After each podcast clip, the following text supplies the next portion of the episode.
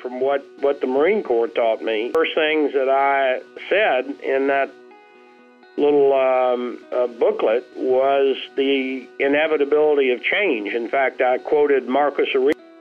Uh, lived 2,000 years ago. He was a philosopher king, and, and we think 2,000 years ago was pretty. Right. Marcus Aurelius is talking about the only thing constant in life is change. Yeah. So we have from the start made sure that everybody in our uh, out so to speak understands that uh, if you don't change, you are going. Uh, we we've just worked that years. We expanded first internationally, then we expanded. Welcome to the National Defense. The National Defense is dedicated to the men and women who serve our country in active duty, our veterans, and their families. We're here for you. God bless you. We love you. On each episode, we look for people and stories with some connection to these heroes. I'm Randy Miller. Fred Smith was born just outside of Memphis, Tennessee in 1944. After graduation, Smith was commissioned in the U.S. Marine Corps, serving for three years as a platoon leader and a forward air controller. He served two tours of duty in Vietnam, was honorably discharged in 1969 with the rank of captain, having received the Silver Star, the Bronze Star, and two Purple Hearts. He went on to become the founder, chairman, and CEO of FedEx. We're honored to have Fred Smith here on the National Defense. Welcome into the National Defense. It's Randy Miller and Jerry Newberry. And Jerry, uh, we got uh, another part of our executive leadership series we're doing. Man, I'm telling you. It doesn't get much bigger than this. no. What a pleasure. Fred Smith, the founder and CEO of FedEx, is on with us. Fred, how are you? I'm doing fine. How about you guys? Good. Doing great, man. Thank you so much for taking the time today, Fred. It is uh, absolutely an honor to have you on the program. And if we can start off by uh, your military history, you know, it's so great to talk about people who have been in the military and have gone on to do some great things. And you're a prime example of that. But if you can tell us a little bit about your military history, that'd be great.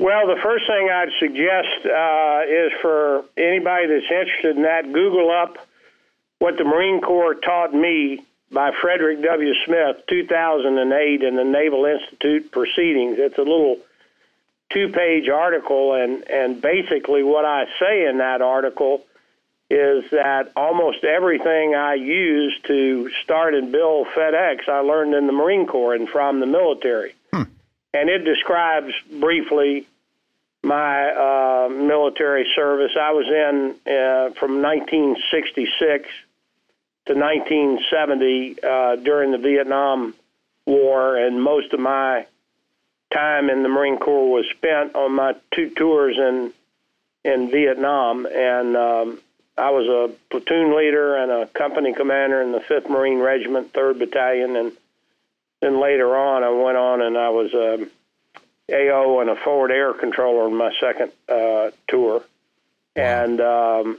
almost all of my time was spent in training or in Vietnam or going to and from Vietnam. So that's my military background. Speaking your language here, Jerry. Yep, and uh, I wasn't in the Marine Corps, of course, but uh, I, w- I was up in I Corps, and I, mm-hmm. we probably uh, walked some of the same trails. Yeah, yeah. hey, well, I was all over I Corps. I went went ashore initially at Chu Lai and uh, oh yeah, from Okinawa, and then uh, we were all the way up to just north of uh, Hue and all the way west over uh, near the A Shau and yep. Down to Antenna Valley and An Hoa and all of that area. So anybody familiar with I Corps will know those names I just spoke. Yeah, absolutely. You didn't know Gunner Kent by any chance, did you? No, uh, I don't. It doesn't pop into my mind, but I have to tell you, at 74, there's a lot that doesn't pop in anymore. So. hey, you know, Fred, we were just in D.C. for uh, Veterans Day, and actually got to uh, meet a lot of the donut dollies. Yeah. Yeah. We had mm-hmm. uh, there's a bunch of them, maybe 60 at a luncheon. Yeah, at wow. least 60. Yeah. And and those mm-hmm. women, uh, you you talk about some some brave and independent women. That, that's, mm-hmm, that's for a, sure. I, I, was a little yep. bit scared, Fred, because I think I proposed to some of them. most of them. Well, that, that's definitely possible. yeah. Hey, Fred. Uh, FedEx as a company, can you give us some idea of the size and the magnitude of FedEx? Well, FedEx has grown to be a very big company. Uh, we employ worldwide uh, about 450,000 people. Wow. Uh, there are another 50,000 people that are involved in FedEx operations, but may be a licensee in one part of the world or another. Uh, we serve 220 countries. We operate about 670 airplanes, 180,000 vehicles. We move on a normal day about 14 million shipments in our wow That networks. Of course, in the peak season that we're now entering, it'll be more than double that. I didn't know there was that many countries in the world. Yeah, really. So we go to every we go to every country and territory that's not prohibited by the U.S. government, and I think uh. today that's four countries. I, I believe it's North Korea, Syria, Lebanon, and I'm missing one there, maybe Sudan. But wow. uh, but every place else, uh, there's a there's a FedEx there. That's for sure. That's amazing. We're talking to Fred Smith, the founder CEO of FedEx here on the National Defense. And Fred, it's also a great story about companies that started back when and that have kept up and evolved and have now gone to that the, the innovations you need to to mm-hmm. move forward. And yeah. you know, a lot of these companies that started back when FedEx did don't exist anymore. Yeah, what yeah. Co- what companies? Exactly. Mm-hmm. Yeah. Sure. But but I, I, mean, what have you guys done, well, and, and, have you kind of kept up and and even uh, moved forward? With all the advancements, and it didn't deregulation have something to do with, with a lot of the freight companies going by the wayside? Yeah, sure. Uh, the deregulation of transportation, which we were right in the middle of uh, in the early and mid 1970s, was uh, a very important development most people don't know anything about.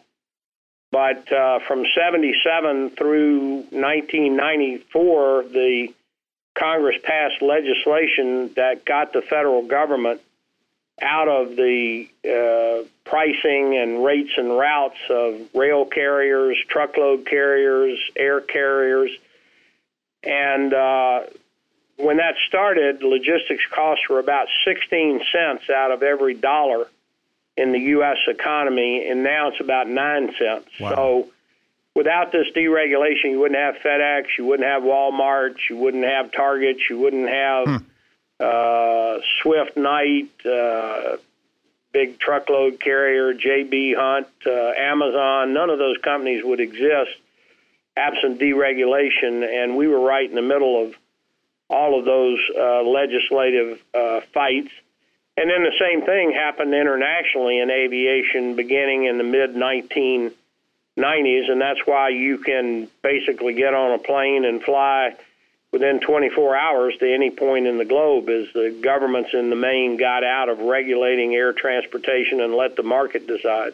How did FedEx come out, let's say, on top? Because it had to be a, a melee with, with, all those companies right. trying to uh, position themselves.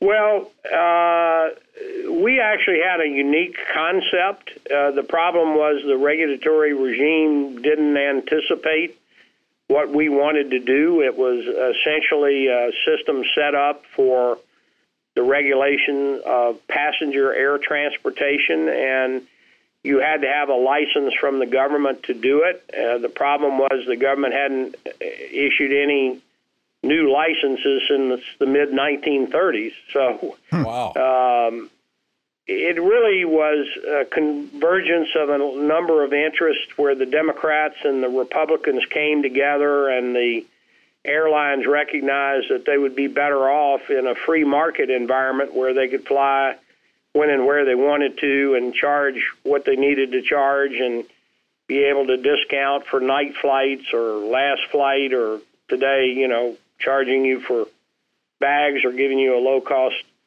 uh, ticket, and and so when the regulatory regime changed, first for air cargo and then for passenger airlines the next year, all sorts of good things happened, including FedEx's concept of having an air ground door to door delivery system was permitted, where prior to that deregulation, we would have never been able to, to do that. We could have never gotten the license to do it. So it was hugely important to us.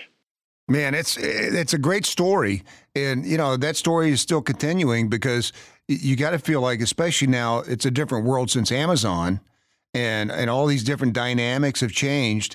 Uh, what do you guys do to to keep up with all of that? Well, you know, uh, when I wrote the original uh, manager's guide for FedEx, again, which was largely taken from what, what the Marine Corps taught me, one of the first things that I said in that little um, uh, booklet was the inevitability of change. In fact, I quoted Marcus Aurelius, who was a guy that, you know, was uh, lived 2,000 years ago. He was a philosopher king, and, and we think 2,000 years ago was pretty stable compared to our age. And right. Marcus Aurelius is talking about the only thing constant in life is change. Yeah. So we have, from the start, made sure that everybody in our uh, outfit, so to speak, understands that uh, if you don't change, you are going to become extinct and uh, we we've just worked that issue over the years. We expanded first internationally, then we expanded into the ground parcel business, then we expanded into the to the freight business and so forth. But it's all built around that inevitability and that necessity of constantly changing to meet the the world as it evolves. And and an integral part of that, and perhaps maybe the biggest part of it, is to make sure that you are technically adept. You have to have great technology uh, to run large, complex organizations today, and we were a real leader in that. We invented at FedEx the ability to track and trace a package. Everybody takes hmm. that for granted today, right. but when we started, the way the shipping industry worked is you gave your package or your pallet to somebody and you hope it came out on the other end right. Yeah. But we invented the, the ability to track and trace the, the package, and eventually we migrated that into people's shipping rooms and then into their personal computers, and of course now onto your mobile telephone, where we send you a notice and tell you that the package is going to be there between one and three o'clock, and if you need to to divert it to uh, Walgreens where you can pick up a FedEx package or a FedEx office, we'll do that for you too. So. I think you've got to be willing to change and recognize that change is inevitable, and you've got to use technology to to make sure that you have the most efficient and uh, customer friendly operations possible. That's been the key. FedEx has been on uh, the cutting edge since you started the company. Is there anything we can anticipate seeing in the somewhat near future, technology wise, it, it's new and exciting? Well, I think you'll see some new and exciting technology. But if I showed you what, if I told you what it was, I mean, I'd have to come over there and drop a hand grenade in the, there because all, all, our competitors would know that. Well, well geez, now I can't go by. buy. well, now wait, wait a second, now, Fred. Would the, would the yeah. hand grenade be dropped by drone? No, it could be. Okay, could all be. right. We, you might have seen where FedEx was just authorized. Uh, by the DOT as one of I, I can't remember how many locations and uh, companies they permitted to do it, but we have some extensive drone operations here in Memphis doing all kinds wow. of interesting things. We're running drones down the runway to check for foreign object damage or FOD as it's called in the aviation business. We're using drones to go way up top on our tails of our 777 airplanes where it used to take a mechanic and it, not without risk get up on this scaffolding to look for for defects and things of that nature. We we we have drone uh, uh activities underway with um, uh, our 208 airplanes, our little single engine airplanes that fly into the outback. All kinds of things going on in terms of automation and drones, vehicle and aircraft. Well, uh, you know, I told Randy the other day, I'm really looking forward to Dave when I'm getting my pizzas delivered by drone, so I don't have to tip the delivery guy anymore. Well, it, it, it could happen, and, and that drone may or may not be flying, but I don't think there's any question about the fact that that day is coming. Yeah. We're talking to Fred Smith, founder and CEO of FedEx here in the National Defense. I, would love to hear the story. That's and I've, I've, heard a little part of this about how FedEx came to be a part of the movie Castaway.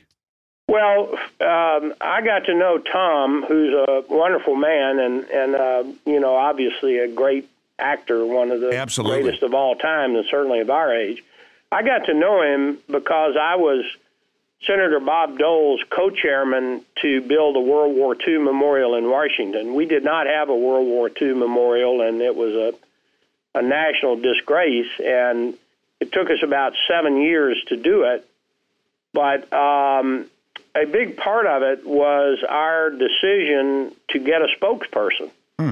And uh, we concluded the best person to do that would be Tom Hanks because of his iconic role in Saving Private Ryan. And I never will forget, Senator Dole and I called him and expected to have to really do a lot of persuading. We got about 20 seconds into the spiel, and Tom Hanks said, Wait a minute, guys, I'm your man. And he said that uh, when he was young, he really didn't realize what uh, people had sacrificed to win World War II. And he went up on those bluffs above Normandy and he saw all those cemeteries. And so he would do anything in the world that he could do to help us. And so he was our spokesperson. Wow. And Tom Brokaw, by the way, who wrote The Greatest Generation, was very helpful as well. So I knew and trusted Tom Hanks. And one day I got a call from a buddy of mine who had been a Marine Vietnam, Bill Broyles, who's one of the great screenwriters of of our uh, time and has done all kinds of things. But he done several movies with Tom Hanks and Bob Zemeckis, the great Zemeckis, Sure. the great director.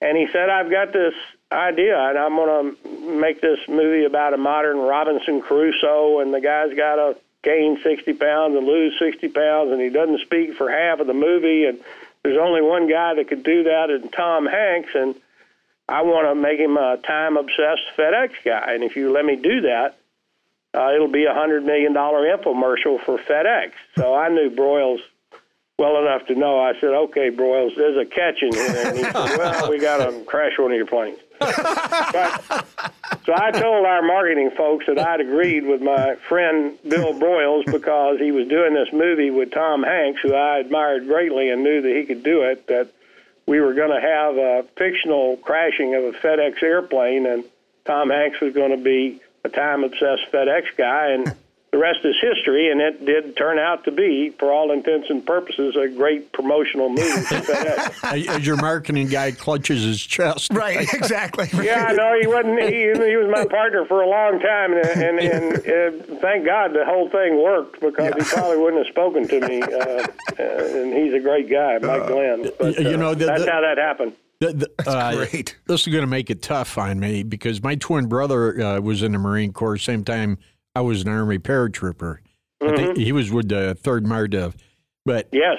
anyway, you know, because you you just destroyed the stereotype of a Marine.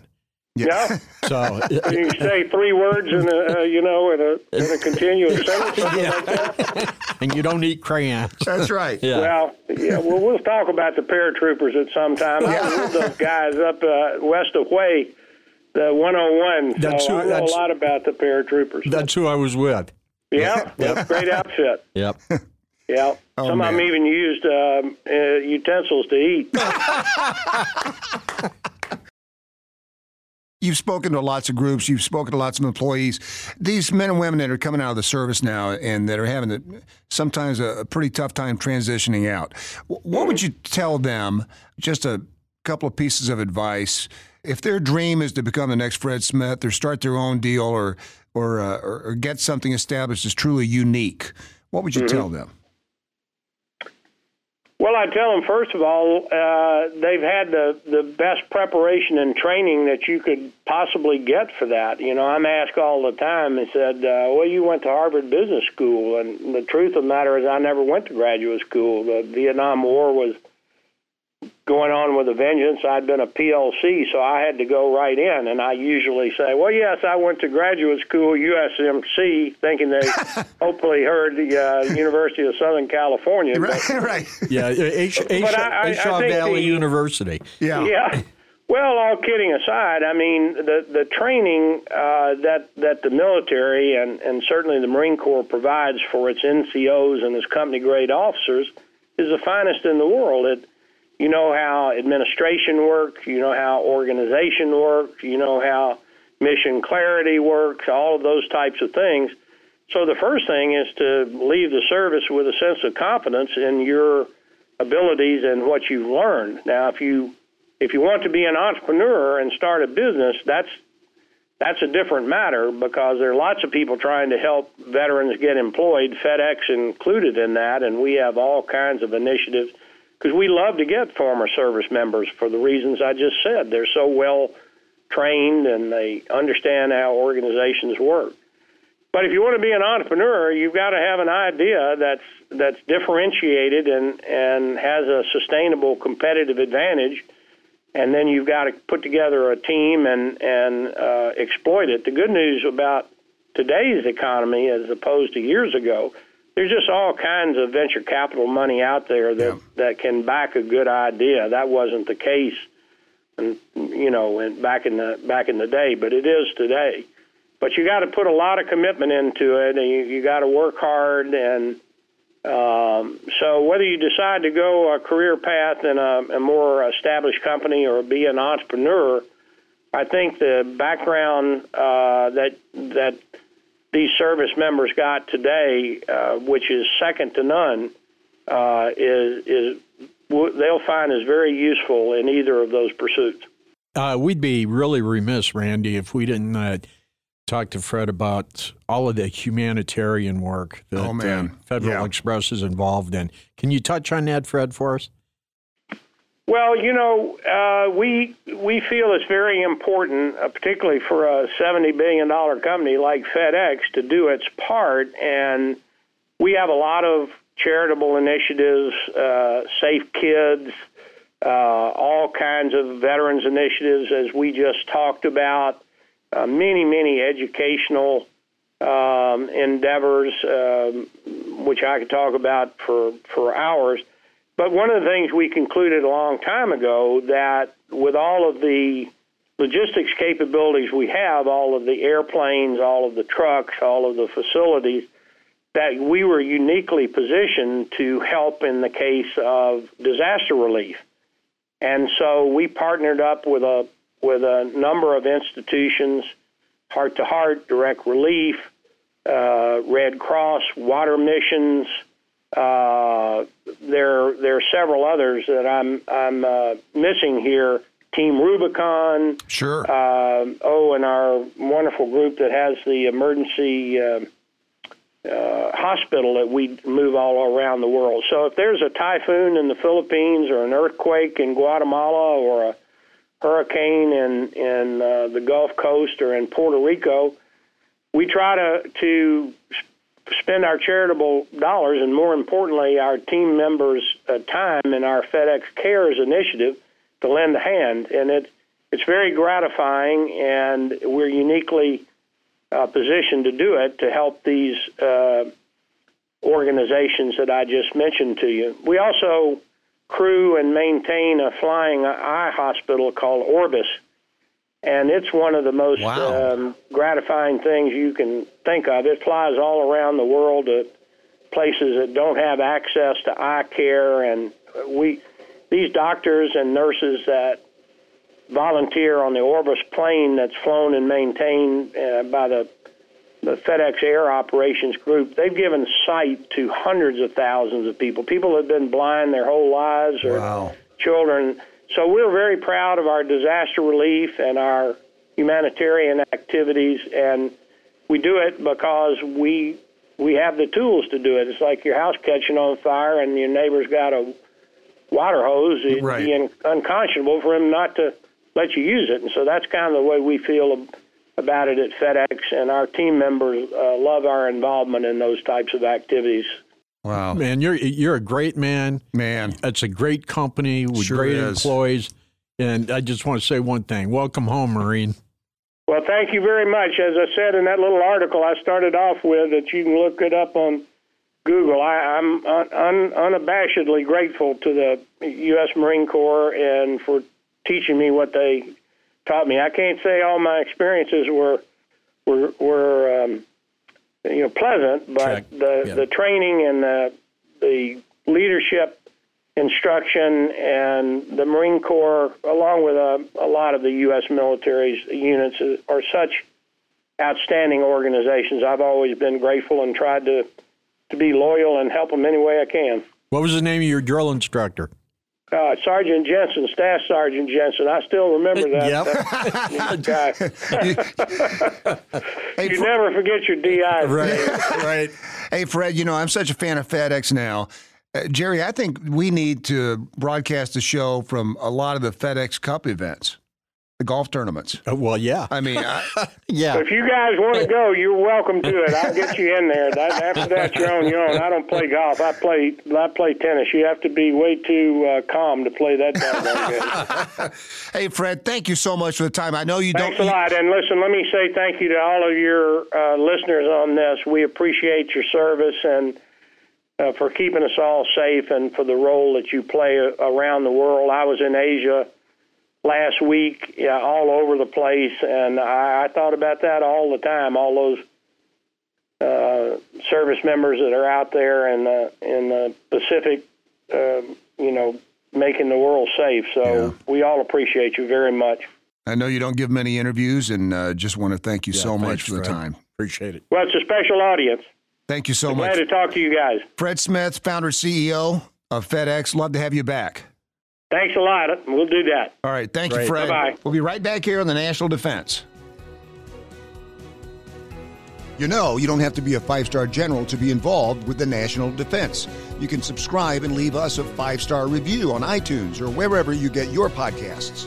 Make sure you follow us on Instagram at the National Defense. You've been listening to the National Defense. The National Defense is written and hosted by me, Randy Miller, and executive produced by Nate Herron. Be sure to visit us online at thenationaldefense.com.